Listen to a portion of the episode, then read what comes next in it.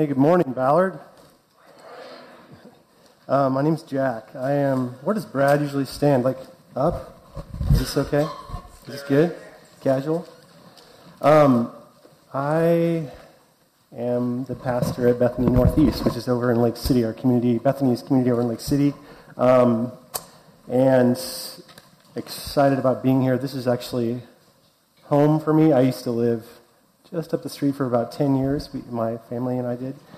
We moved over to Lake City a couple years ago. This is kind of making noise. Is that me?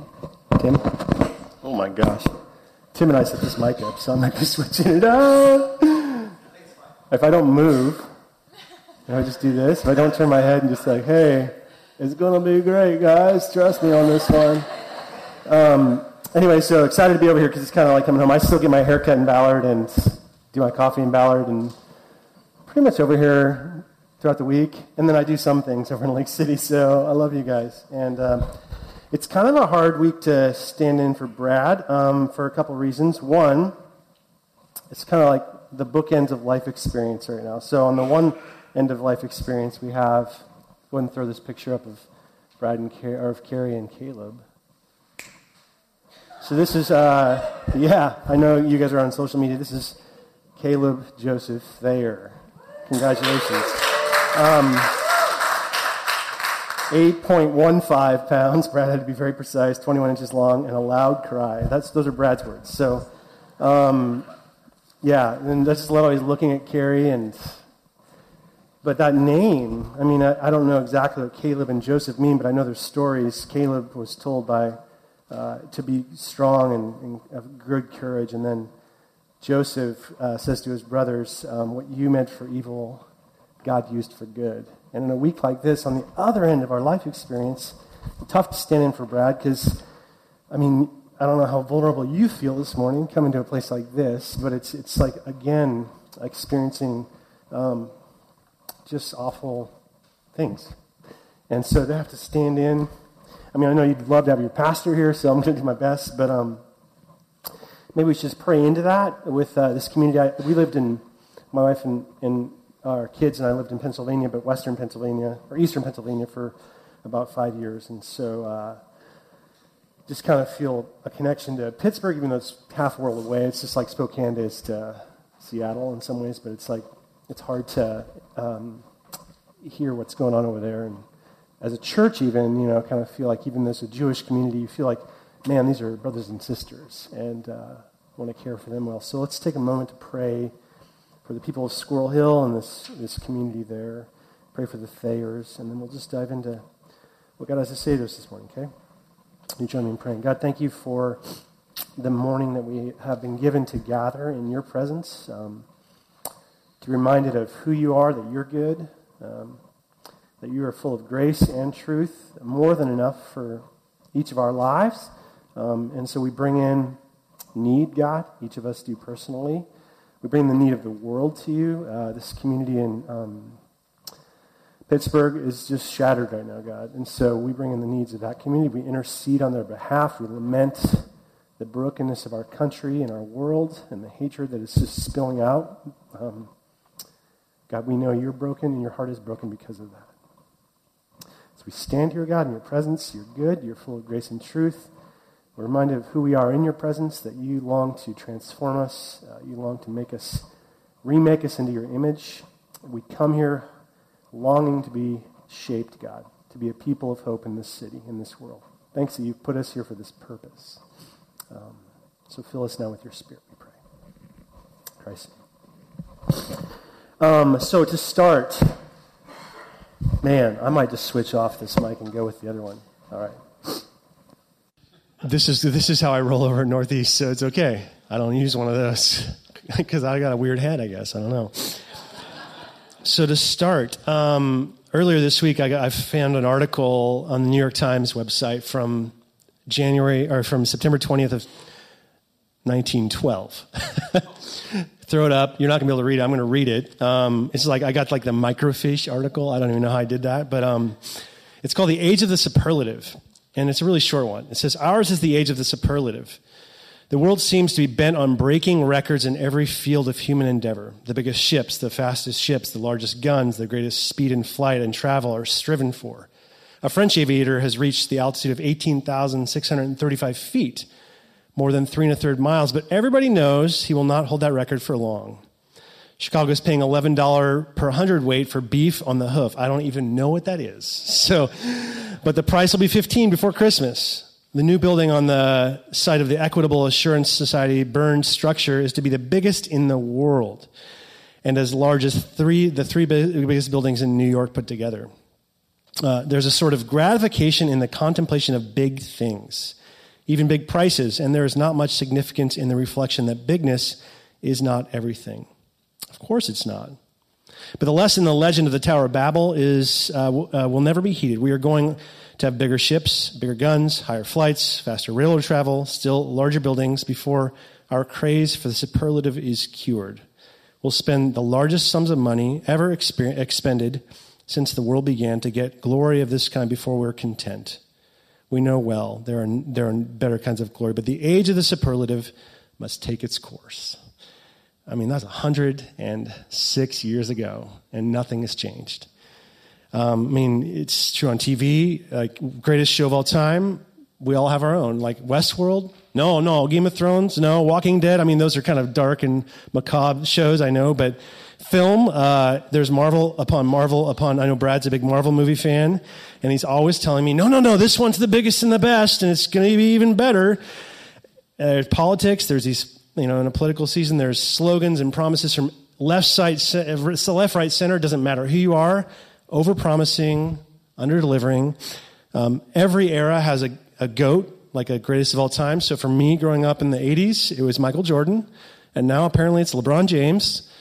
And who knows who's going to be? You know, you, you're thinking Kobe or you're thinking whoever you're thinking. Um, and here's the deal Christ followers are not immune to this. So we search for the bigger, the better in forms of church and faith experience. I'm really grateful to be here because you guys have, have uh, you're swimming upstream against that. You're saying no, community going deep is, is more important than bigger and better, better lights, bigger buildings. Um, but when we insist on that, the way, when the way, shapes, and forms of our own faith experience insist upon those kinds of things, we fall prey to this age of the superlative. Um, in fact, the disciples, remember this early in the Gospels, when they come to Jesus, this is in like Mark 9, and they say to Jesus, Hey, Jesus, who's the greatest?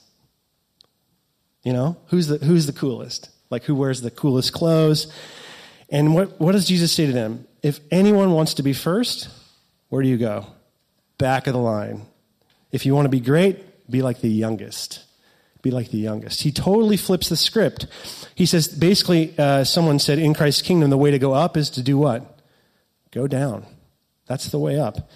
And so he subverts this superlative nature within us. He calls us, uh, he swims upstream against the superlative um, culture that we are in. I mean, it was true then, it's true now. And the same way here in Romans 5, Paul uses a very subversive, superlative language, actually, to do the same. So, four times in the passage, we read a couple of them. Paul uses this really interesting Greek idiom. It's, it's how much more. It's this idiom, palo and in classical Greek, this is a way of arguing from the less to the greater. And so he's using this four different times in the passage. For example, in verse 15, we didn't read this. The gift is not like the trespass.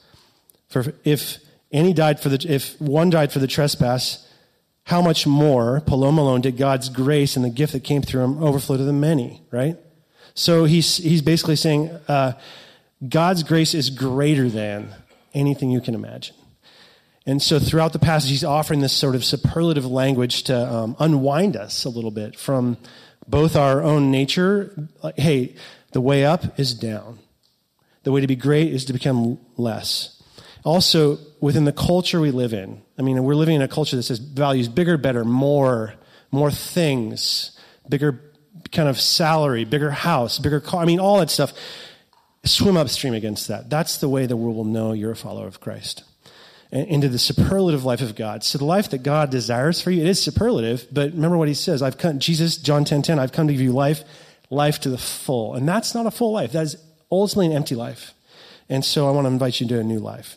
So Romans 5, Paul gives us these three superlatives um, that are of the gospel, and I want to just share them with you. Uh, they kind of outline.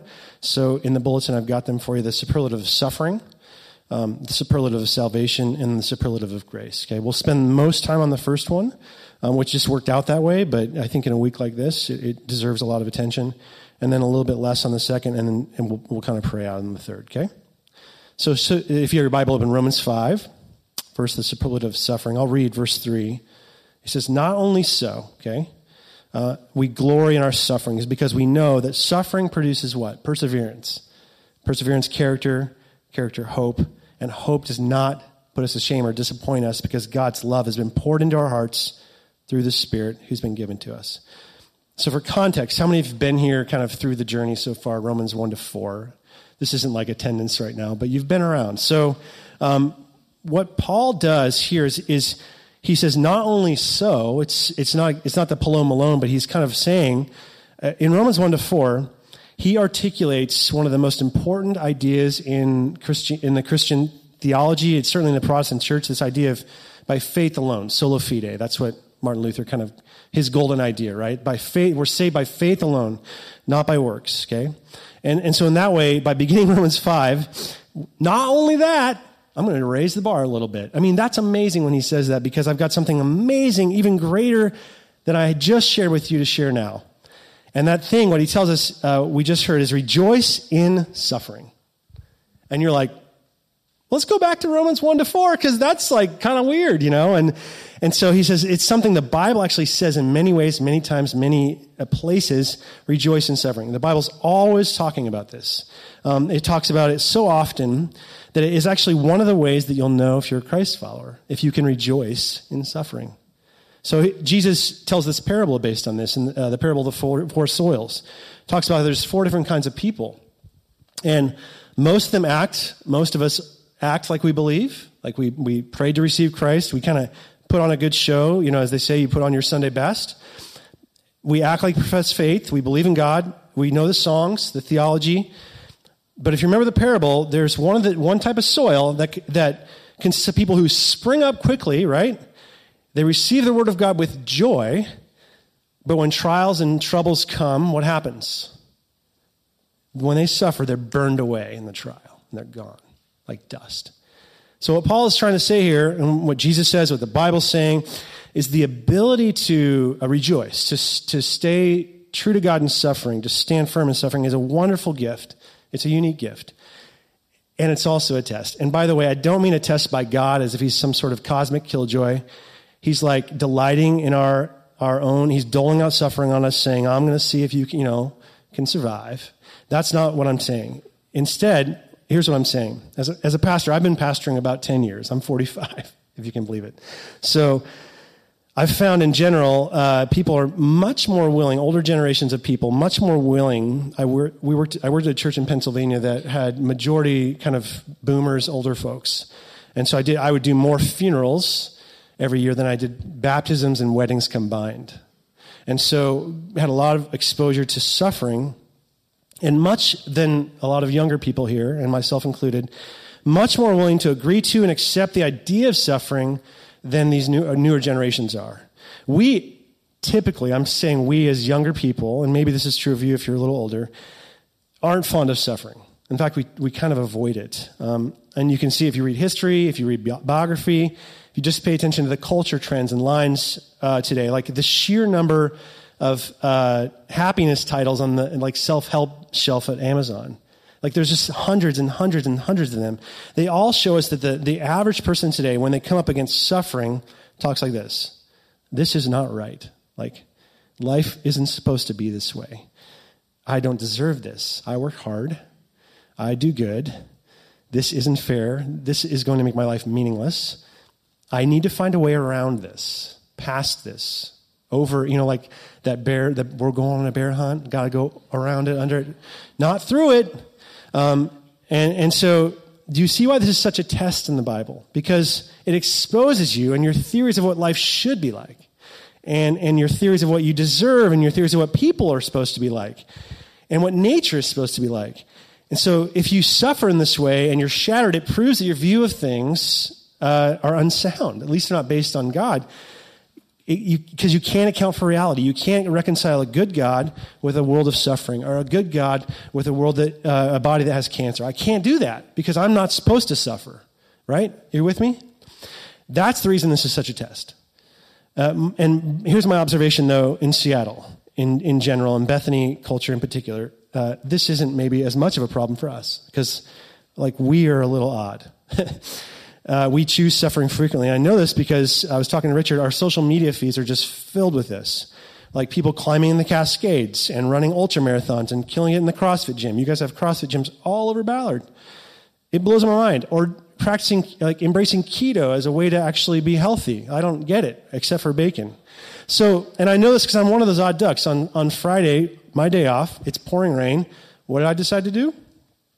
80 mile gravel bike ride with a couple of my friends in the pouring torrential rain on the Cascades. Went over the John Wayne Trail all the way to uh, Easton. It was type 3 suffering. So I looked this up on REI. There's type 1 suffering, which is like when you do a little cliff jump as a high school kid and you think it's the craziest thing ever. Remember that time? And then you go back as an adult, you're like, it was 10 feet. There's type 2 fun, which is like the time when you're doing it and you're like hating it, but then you're like, when can I do this again? And there's type 3 fun, which this was. I'm literally telling my friends, next time you ask me to do this, will you punch me before we go? Because this is the stupidest thing we've ever done. I mean, it was, I was soaked, agonizing, and yet, in the Pacific Northwest, we are conditioned to choose suffering like this. We love it. Like, because our faith in the long-term outcomes, like we believe it's somehow I, on that day of suffering in the Cascades in a torrential downpour, I'm going to be a better person. I'm going to be more fit, stronger cyclist, 5 a.m. CrossFit workout. You know, I'm going to be stronger, keto. I'm going to live longer. We're, like we'll be better people for doing this. And, and we're partially right because Paul tells us suffering produces perseverance, perseverance, character, and character, hope right? So we do that. But here's the deal the suffering that we embrace generally, and specifically here at Bethany, is not the suffering Paul's talking about. I'm sorry. It's cool that you do keto or you do CrossFit, but God is concerned with something fundamentally different. In verse 3, Paul uses this word suffering that is this Greek word thalipsis. And in the Greek, this is a, a, Greek metaphor for the pressing together of two things, like mashing them together. If you were taking two um, uh, starbursts and mash them together. Actually, it's really yummy. If you ever do, like, especially the lemon and the raspberry. I saw a squirrel. Sorry. Anyway, so um, that's what this is. Thalipsis, pressing two things together. And, and the metaphor is frequently used in the New Testament to describe outside pressure. So if you have two things being pressed together, it's actually the fingers pressing them together, and that's oppression. So the sufferings are trials, tribulations, affliction, persecution. They're outside pressure being exerted upon you. And in other words, tribulations is key because it helps us see that these sufferings, unlike the sufferings of the CrossFit gym or the Cascade bike ride I did, are given to us. They're put upon us. They're not chosen. So uh, you want good blood work. You want weight loss. You want confidence in a better core. You want better sleep. So you choose the path of whatever you choose and you walk in it and you're disciplined with it. Those are sufferings are chosen. You choose that, right?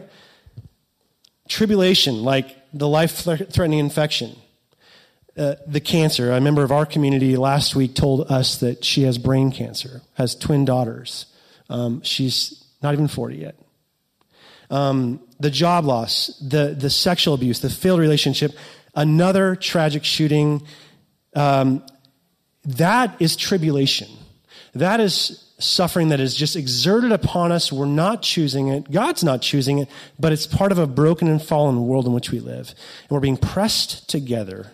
Um, it's any manner of losses, disappointments, tragedies, a sense of failure.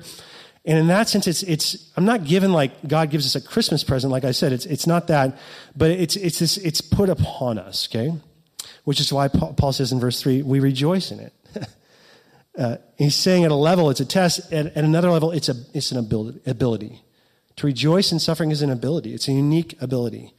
So you have, a, as a Christ follower, a unique ability to look in the face of suffering and say, as Paul says elsewhere, Oh, death, where's your sting? Where is it? I know it's happening. I know this, this is hard right now. Uh, but I can, re- I can stand in it. I can have joy in it. Uh, And that's absolutely counterintuitive. This is why it's a superlative of suffering. Because it, it, it confronts the world we live in, and it also presses us to understand or reconcile together this idea that we have a God who is fundamentally good in his nature and yet allows suffering in the world. And to live within, live joyfully within in the midst of that is so counterintuitive and so hard to do. And that's why it's an ability. It's a unique ability. It's a gift. Uh, so what does it mean, real quick, to, to rejoice in suffering? Because I know you need some handles here. I mean, uh, how do I do that? Right? Like in the wake of what happened in Pittsburgh, how do I rejoice in that? Well, let me tell you what it isn't first. This is not Stoicism, okay? Like Billy Ocean, who's saying, when the going gets tough, where do the tough go? They get going, they get rough, right? That's, I mean, like he made millions on that song. That's not what this is. Like many people tragically think that's what it means to be a Christian. Like being a Christian means you have this inner invulnerability. like you're immune to, you have an insulating power, spiritual insulating power against suffering. You just praise Jesus. You're not cast down. You're not thrown to the ground. You're never, un, you're never unhappy.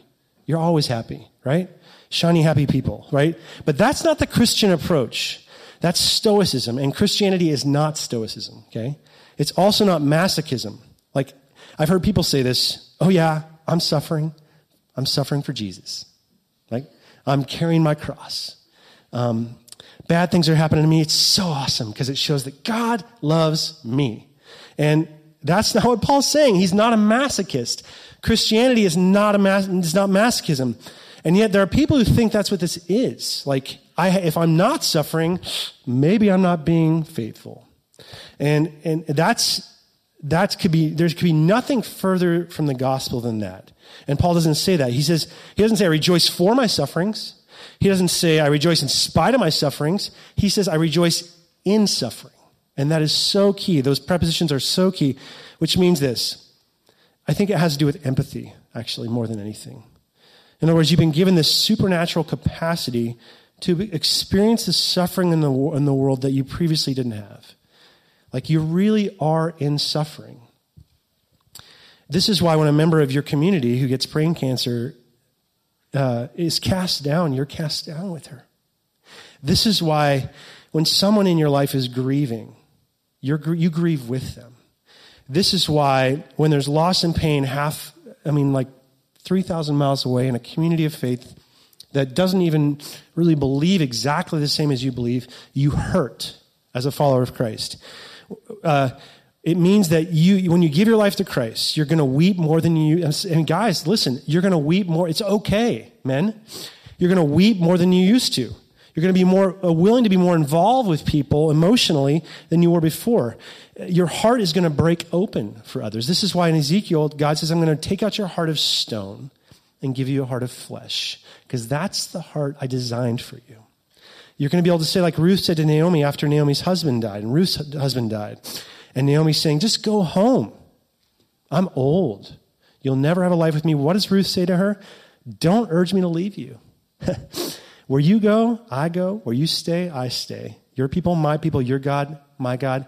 Where you die, I will die, and there I'll be buried. That is supernatural for her to say that. And you've been given that ability, friends, to stand, rejoice in suffering with others, to be with them in it. Um, see the brokenness of the world and not rationalize it away and try and explain it because you now have the capacity with Christ in you to be with others in it. You're in suffering. That's one dimension. On the other hand, uh, it's not, it's not that you're just able to stand in it and just say, hey, it's okay. We're to be, we're to get through this.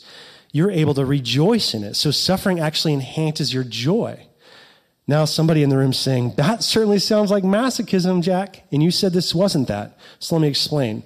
Um, it's in verse 3 we rejoice in the hope of the glory of God. Okay? Not only so, but we also rejoice in our sufferings because we know that suffering produces perseverance, perseverance, character, character hope. So in verse 6, the hope is, if you read it, is because of Jesus dying on the cross, and we get a sense of his love on our hearts during the suffering through the influence of the Spirit. There's sort of an economy here of things. So the, so the Holy Spirit shows us that Christ died for us. And that's what the suffering is really ultimately all about. And when we realize how much God loves us to allow Jesus to suffer and die for us. Uh, it's during it's during that when we're in our own suffering or the suffering of another person that we can say, "Oh my goodness, this stinks. I'm hurting so badly, but it is a pinprick compared to God's love and what He suffered for me." It enables you to see, if you really allow yourself to see it, that the death of Jesus was not martyrdom. It was not meaningless torture.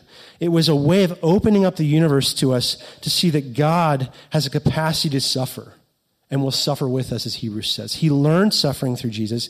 And, and, and as that suffering gets heavier and heavier, the joy gets stronger and stronger because you know you are being united with God. United with God. So he, Paul says, as we suffer and as we persevere in suffering, we develop character and hope. And hope comes from God. Hope always comes from God. So if you persevere and you hold on in perseverance to what God has done on the cross, and and you look at what he's done, and you go back to your roots as a follower of Christ, and you go back to all your resources, you find your hope growing. You don't find it diminishing. Because when you suffer and when others around you are suffering, the world around you is suffering, you're given this opportunity to grasp and understand and see into Jesus' heart. And that is a profound experience that I believe that only a Christ follower is given the gift of. And then his, his sufferings become of value to you. Uh, and by the way, that's what we mean when we say that we're saved by the death and resurrection of Jesus. Being saved is not a cosmic ticket to heaven. It's not a get out of jail pass. It is an opportunity that you've been allowed to experience the mystery of transformation here and now You've been accepted into that mystery through Christ's death. What Paul says in Philippians 2 I want to know Christ. I want to know the power of his resurrection by becoming like him in what? His death. I want to be united with God in every way, shape, and form. So Jesus is saving the world, saving you and me by guiding us through all the would be deaths of our lives, all the failures, all the disappointments, all the things that happen outside of us, to a life that's always, always bigger than death and accepting that as salvation. That's the gift. And so here's the question as we transition uh, how, Where and how can you learn to rejoice right now? In what are you suffering? Like, it, it may be this shooting yesterday, and you are just being ripped apart. It may be something very personal that you haven't shared yet with anybody. It could be a, a coworker or a friend who is, is really burdened right now. How can you learn not to be happy, happy, joy, joy, but learn to stand in it, rejoice in it, uh, and see Christ working through it? That's your work right now. That's our work as followers of Christ, to be with others in suffering. Okay? Does that make sense? That's the superlative of suffering. Let me talk a little bit about the superlative of salvation. This is kind of a bread and butter thing at Bethany. So some of you, have, I've recognized some faces that have been at Bethany for a long time. I heard Richard preach this message, so I won't spend a ton of time on it. But verse 10, this is what Paul says. For if, while we were God's enemies, we were reconciled to him through his, the death of his son, how much more, there's the superlative, having been reconciled, will we be saved through his life? Okay, get this. I thought I was saved by his death, right? That's what I was taught. Through young life, good evangelical roots. Uh, and now it said, I'm being saved through his life. And the life seems to come in this sentence after the death. What's going on, Paul? Like, help me here. When we think of salvation, we think of this transaction, in other words, that Jesus lived, suffered, crucified, died, rose, reigns. We confess that. We put our faith and trust in him. Boom, we're saved. It seems like in here it's an ongoing process. We were reconciled to God and we will be saved. That is strange. If you're, I mean, I'm just, I don't know if that's strange to you. Is it strange to anybody else? Maybe not. Okay, I'll move on. No. Reconciliation, what I'm trying to say, is an accomplished fact. Past tense, as Paul says. Salvation, though, is this future tense continuing process.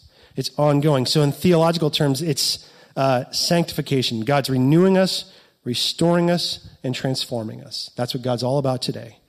And in that way, that, that verb tense is so important. You've been made right with God. That's reconciliation. You've been reconciled to God, okay? And you are being transformed by God. That will continue your entire life. It will never stop. That's what it means to be born again, by the way. Uh, you've been given a new spirit with a new capacity for a new identity. Born again is not a prayer you did one day. Born again is being transformed by God, new spirit, new capacity for a new identity. That's your whole life. And thus, in that way, salvation doesn't, isn't this ticket you get when you said the sinner's prayer and poof. It's a constant process, friends, of recognizing, receiving, and consenting to the life of Christ. Christ isn't, and by the way, he's not living his life beside you. Go back to CrossFit like a personal trainer. He's not a motivational speaker. As Paul says in this verse that we love at Bethany in Colossians 1.27, he's living his life in you. He's living his life in you. And not just in you, but, but through you. He wants to live his life through you. Uh, if, the, if Christian life were an equation, we often think of it as a matter of one plus one. Like, me plus Jesus equals what? A better me. Thank you, Jesus. I'll talk to you next week. That's kind of how we approach Christianity. I think of it like multiplication. Uh, me times Jesus. So my old self, including all my warts and wounds, all my failures and flaws, and my gifts and my strengths, my capacities, my talents, times Jesus, one times one equals what? One.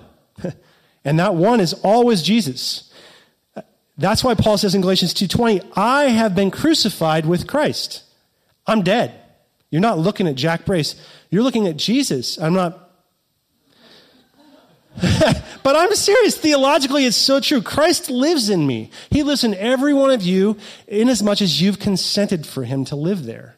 And he will continue to express more and more and more of himself your entire life. That's salvation. That's transformation. And when you loop back to the idea of suffering, because I'm not a masochist with respect to Christ's suffering, not his, not mine, I'm somebody who's identified with Christ. I've identified with Christ, his life and his death, and in my identification with him, I can rejoice in that. Because now he's expressing what it means to be victorious over death through me. And Christ desires to express his whole self, his glory, his power, his capacity to suffer and walk with those who are suffering through loss and grief, all of it. He wants to express all of it through you guys. That's amazing. So it has two vital applications for us, okay? Here's the first. You are saved from the tyranny of self effort.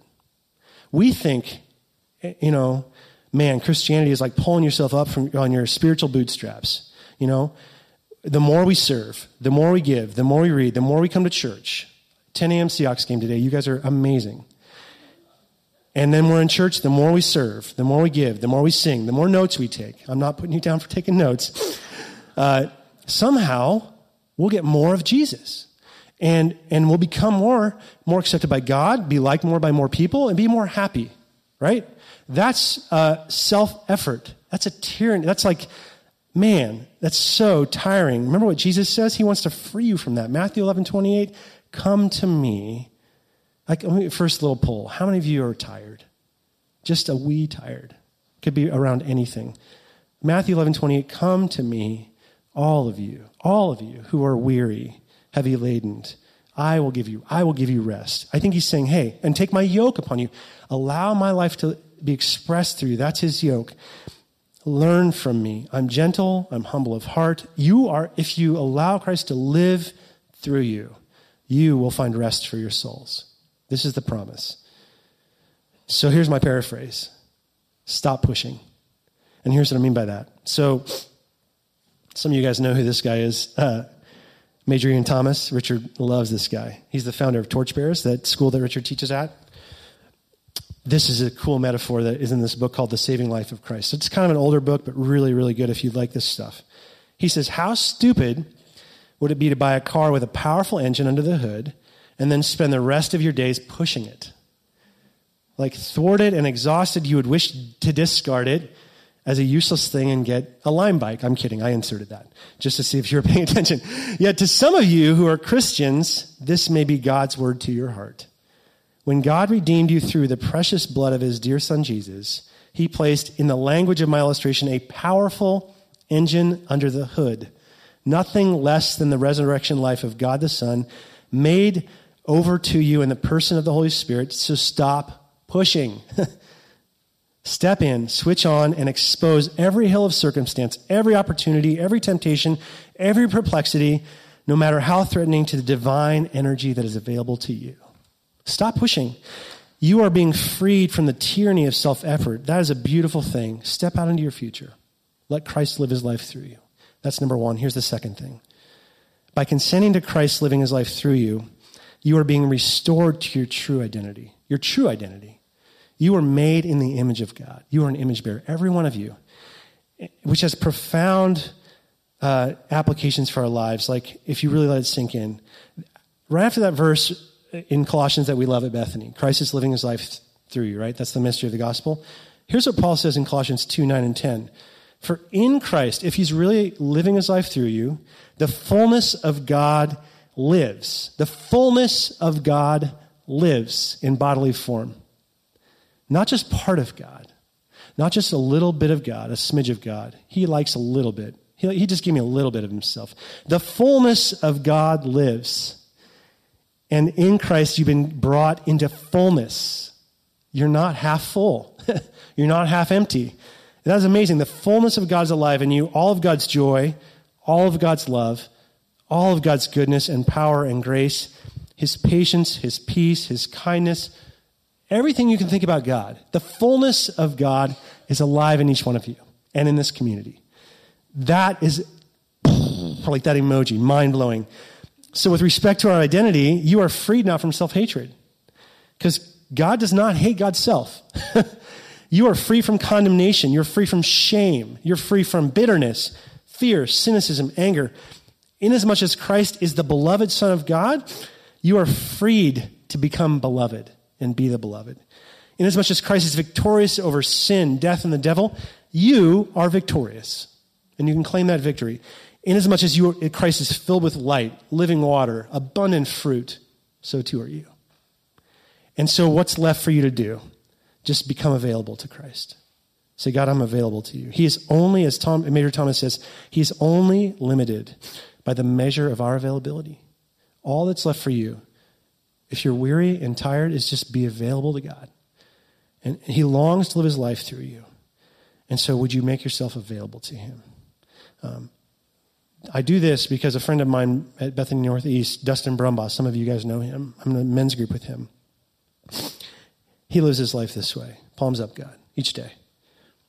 Not my plans, Lord. He's a financial planner. Not my hopes, God. Not my expectations. Not my future. This is what Jesus does in the Garden of Gethsemane. God, I, I want it to go different, but not my will, your will. He wants God to live his life through him. and he's the Son. Would you let him live through you? So that's the superlative of salvation. Let me finish this way, and we're going to pray. In fact, I'll invite Tim and the team back up. Um, Paul says in verse 15 the gift is not like the trespass. The gift is not like the trespass. That's one of the superlatives. And then in verse 20, he says, he kind of nuances it, says, where sin increased, grace increased all the more. And what I think he's trying to say, to put it really simple terms, is that there's not a single dimension of our lives, like I just said, or of our world that has not been touched and God does not intend to touch by grace. Uh, grace is God's capacity to transform everything. But using Brad's son Caleb's name, Joseph, what you intend for evil world, God will use for good. He will do it because he is filled with grace and truth. So grace is like entering into a new universe. The gift is not like the trespass. We see a, an enormously evil trespass yesterday. And you're experiencing some of that in your lives. And I think we need to declare with Paul and with God the gift, the grace of God, is not like the trespass. God is not like that. And the world God is redeeming will, will not be like that. And so we stand, uh, we intercede, we, we we pray for God, the desire for God to continue to pour out His grace, both upon us and upon this world.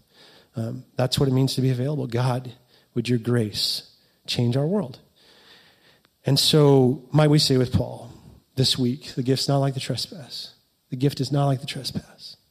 Um, might with gratitude to see the grace of God at work um, in our stories and in the world we live.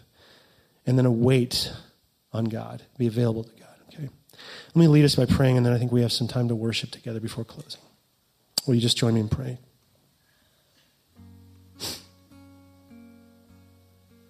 Father, we, we commit ourselves to you as a community,